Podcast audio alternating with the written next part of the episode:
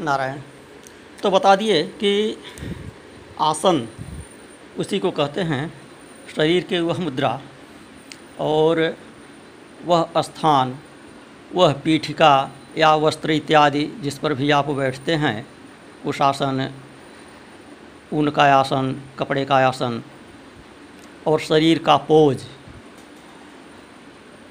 यह ऐसा होना चाहिए जिसमें अधिक से अधिक देर तक बिना शरीर को कष्ट दिए बैठ सकें। इसी का नाम आसन है।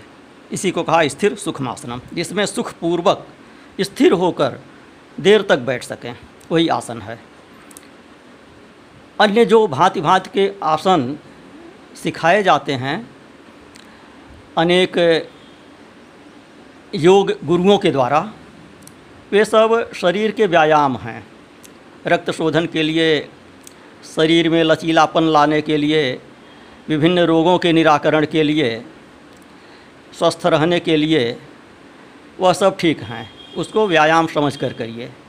लेकिन वह ध्यान के आसन नहीं हैं। यहाँ ध्यान के आसन की बात हो रही, उपासना के आसन की बात हो रही है। तो उपासना वाला आसन वही है जिसमें अधिक से अधिक देर तक स्थिर होकर सुखपूर्वक बैठ सकें। उसी आसन की यहाँ पर बात हो रही है। तो इसी को फिर अगले सूत्र में और स्पष्ट करते हैं कि प्रयत्न शैथिल्यानंत समापत्तिभ्याम।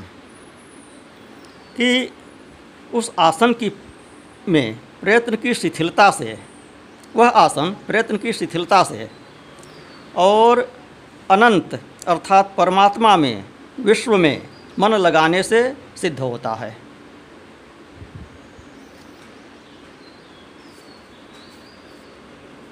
भाष्य में शंकर भगवत पाद कहते हैं कि येन प्रयत्नो मरमेण प्रयत्न हंगम कंपयति। प्रयत्न से अंगों में कंपन इत्यादि होता है, वह सब नहीं करना है। यहाँ प्रयत्न शैथिल्यता की बात हो रही है। प्रयत्न शैथिल्या अनंत समापत्तिभ्याम।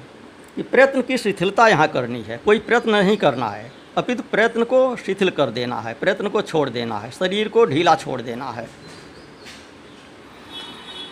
तो अनंतम विश्वम, अनंत समापत्तिभ्याम कहा तो अनंतम विश्वम, अनंत जो है, वह क्या है? विश्व है। अनंत भाव आनंत्यम, अनंत का भाव ही आनंत्य है। तस्मिन समापन्नम, उसमें ध्यान लगाना है। व्याप्य विश्वभाव स्थितम चित्तमासनम निवर्तयति, दर्शयति। तो ऐसी विश्व भावना करने से, ऐसे आसन में बैठने से वह आसन सिद्ध हो जाता है। तो शरीर को सीधा और स्थिर करके, सुखपूर्वक बैठ जाने के बाद, शरीर संबंधी सब प्रकार की चेष्टाओं का त्याग कर देना ही प्रयत्न की शिथिलता है। तो इस प्रयत्न की शिथिलता से और परमात्मा में मन लगाने से, इन दोनों उपायों से आसन की सिद्धि होती है। अब आसन सिद्ध हो जाता है, तब क्या होता है? यह बता रहे हैं कि ततो द्वंदान अभिघात। उसके उपरांत, आसन के सिद्ध होने के उपरांत द्वंदान अभिघात। द्वंद्वों का आघात नहीं होता। अर्थात, तितीक्षा भी सिद्ध हो जाती है। शीत, उष्ण इत्यादि का आघात नहीं लगता। ठंडी कम लगेगी, गर्मी कम लगेगी। अन्य प्रकार के आघात भी कम सताएँगे। लोग आश्चर्य करते हैं ना, कितने लू में भी हम बिना पंखे के बैठे हुए हैं। न हम एसी का प्रयोग करते हैं, न कूलर का प्रयोग करते हैं। यहाँ तक कि पंखा भी कभी दो एक घंटे के लिए, दो चार घंटे के लिए अपराह्न में बहुत तेज़ जब बिल्डिंग गर्म हो जाती है तब चला लेते हैं। क्योंकि ऊपरी मंजिल पर रहते हैं और चारों तरफ़ से खुला है, चारों तरफ़ खिड़की है। सीधे धूप आती है कमरे में। तो अपराह्न में थोड़ा देर के लिए पंखा चलाए तो चलाए, नहीं तो बिना पंखे के रहते हैं। कोई कष्ट नहीं है, पता नहीं चलता है। जाड़े में भी एक हल्के कंबल में आधा ओढ़े, आधा बिछाए, निकल गया, कोई कष्ट नहीं हुआ। भूख याद पड़ता है तो भोजन कर लेते हैं, भिक्षा ले लेते हैं, कुछ खा लेते हैं। भिक्षा क्या? जो जो भी कुछ चना चबैना रहता है, ले लिए। गर्मी का मौसम है, सत्तू इत्यादि ले लिए। दूध आ गया है, ले लिए। नियमित भिक्षा तो होती ही नहीं। तो भूख का भी पता नहीं चलता। खाए तो कोई बात नहीं, न खाए तो कोई बात नहीं। हाँ शरीर पे थोड़ा असर पड़ता है। शरीर देखने में लगता है कि अरे, अब थोड़ा सा दुबला हो गया। हाँ दस दिन लगातार खा लिए तो थोड़ा सा मोटा हो गया। लेकिन वह भूख प्यास कष्ट नहीं देती है। इसके लिए अलग भी एक मंत्र है। इसी पतंजलि जो सूत्र में आगे बताएँगे कि कौन सा शरीर के किस बिंदु पर ध्यान स्थिर करने से भूख प्यास से मुक्ति मिल जाती है। भूख प्यास नहीं सताते हैं, वो भी है। लेकिन मुख्य चीज़ है आसन। पहले आसन की दृढ़ता जब कर लेंगे तो ये द्वंद्व जो है ये कम सताएँगे। आसन की दृढ़ता, स्वाद पर नियंत्रण, ये कुछ ऐसे मूलभूत चीज़ें हैं कि इनके करने से छोटी मोटी चीज़ें, ये सर्दी, गर्मी और भूख, प्यास, इधर उधर, मन का लपकना, यह खाएँ, वह खाएँ, ये सब चीज़ें समाप्त हो जाती हैं। अस्तु, विषय में आगे बढ़ते हैं कि यहाँ बताया कि आसन के सिद्ध होने से द्वंद्व का अभिघात नहीं होता है, शीत, उष्ण इत्यादि का आघात नहीं लगता। फिर कहते हैं, तस्मिन सती, श्वास प्रश्वास और गति विच्छेद प्राणायाम। है अब आगे प्राणायाम की व्याख्या कर रहे हैं, प्राणायाम की परिभाषा बता रहे हैं। तो पहले आसन सिद्ध करना है, उसके बाद प्राणायाम करना है। उल्टा होता है, लोग क्या करते हैं कि प्राणायाम पहले करने लगते हैं।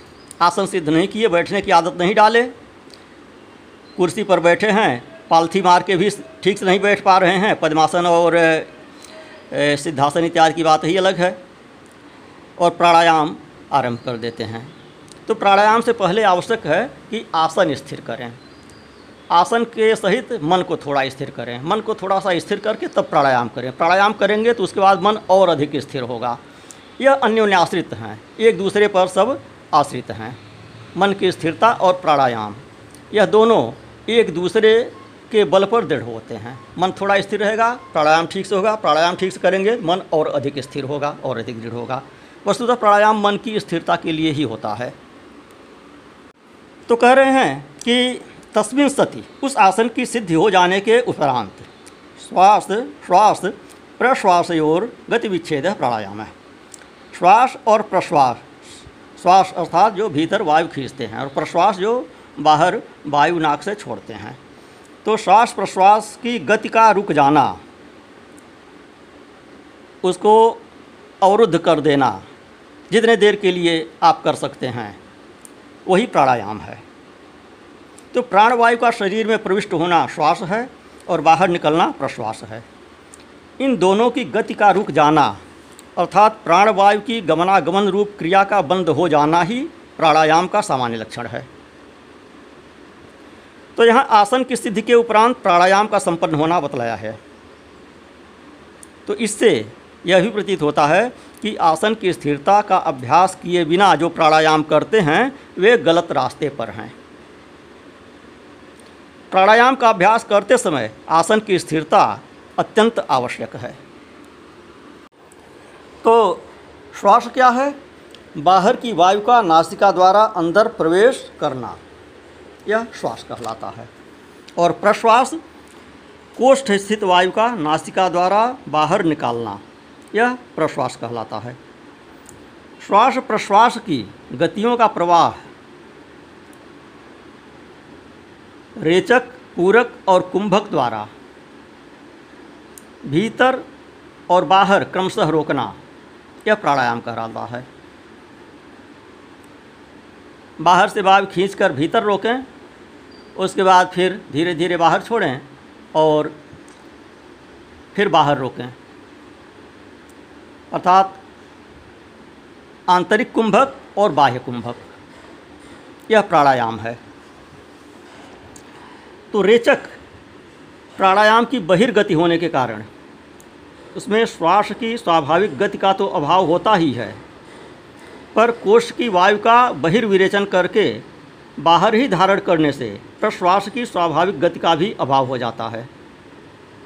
इसी प्रकार पूरक प्राणायाम में प्रश्वास की गति का तो अभाव होता है, पर बाहर वायु को पान करके शरीर के अंदर धारण करने से, बाहर की वायु को पान करके शरीर के अंदर धारण करने से श्वास की स्वाभाविक गति का भी अभाव हो जाता है। और कुंभक प्राणायाम में रेचन, पूरण प्रयत्न के बिना केवल विधारक प्रयत्न से प्राणवायु को एकदम जहाँ के तहाँ रोक देने से श्वास प्रश्वास दोनों की गति का अभाव हो जाता है। तो जब ठीक आसन से बैठ जाएँ, तब इस रीति से प्राणायाम करना चाहिए। प्राणायाम के इन तीनों भेदों का विस्तार पूर्वक वर्णन अगले सूत्र में है। तो आसन यम नियम की भांति योग का स्वतंत्र अंग नहीं है। वह प्राणायाम की सिद्धि का उपाय है। यह बता रहे हैं यहाँ पतंजल योग प्रदीप में। इसलिए तस्मिन सति उसके अर्थात आसन के हो जाने पर यह शब्द लगाया गया है। तो सुखपूर्वक प्राणायाम की प्राप्ति के लिए उसका भेद करके उसका स्वरूप बताते हैं कि बाह्याभ्यंतर स्तंभ वृत्तिर देश काल संख्या भी परिदृष्टो दीर्घ सूक्ष्म। कि बाह्य आभ्यंतर स्तंभ वृत्ति देश, काल और संख्या से तय करके यह प्राणायाम लंबा और हल्का होता है। प्रत्येक अभ्यासी के अभ्यास के अनुसार, उसकी क्षमता के अनुसार, उसके अभ्यास की